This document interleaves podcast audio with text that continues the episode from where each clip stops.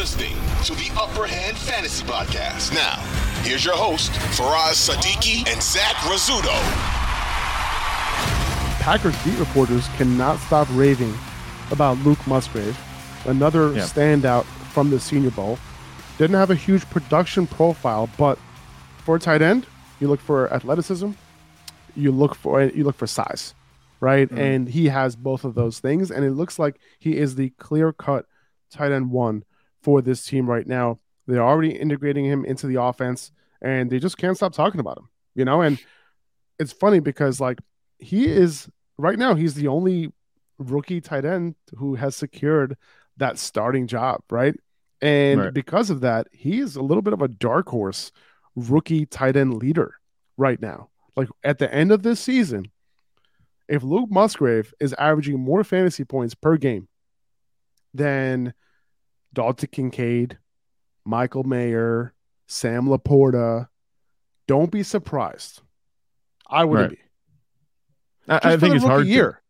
Just for Yeah. the rookie year, right? Like I think throughout the course of their careers, like in Dynasty, like I'm not taking him over those guys, but for 2023, we we could see him being, you know, a favorite target of Jordan Love, you know, as a little bit of a security blanket for him. Right. I mean, you look at the situation that he has. There's a bunch of pass catchers there. You know, they have Christian Watson, Romeo Doubs, Jayden Reed. They just drafted. I I know you're a fan of him.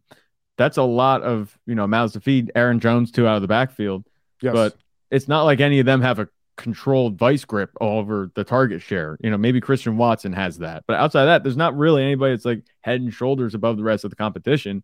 And you mentioned the other guys, Dalton Kincaid.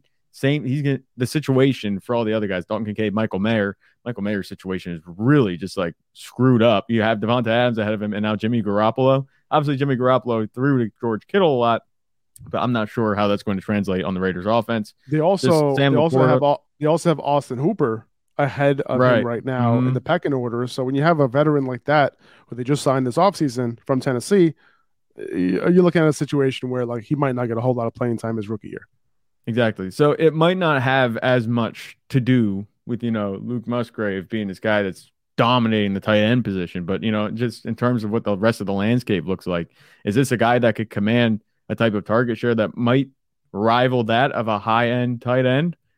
Maybe. You know, you, you don't know because like Jayden Reed, like I said, he's a rookie. Romeo Doubs, not really a standout guy. There's Christian Watson. That's about it. So I, I think that he is a big target. You know, they say that he can run after the catch, which we've seen. Not production profile hasn't been tremendous, but I think that in his situation right now, he could definitely take advantage of where he is. You know, they're obviously raving about him. That's only good news at this point. He could become a target with Jordan Love because Jordan Love is like brand spanking new, you know, at quarterback, and we're going to see how he plays much more this season. And I, I like him. At the price, you can't go wrong. 2400 Sports is an Audacy company.